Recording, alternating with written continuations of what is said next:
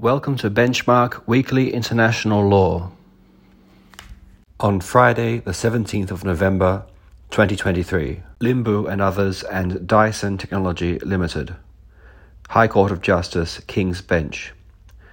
In a post Brexit matter, the High Court declined to exercise jurisdiction in an action brought by migrant workers employed in Malaysian factories that manufactured Dyson products. The matter was stayed under the doctrine of forum non conveniens, Hanagami and Epic Games Incorporated.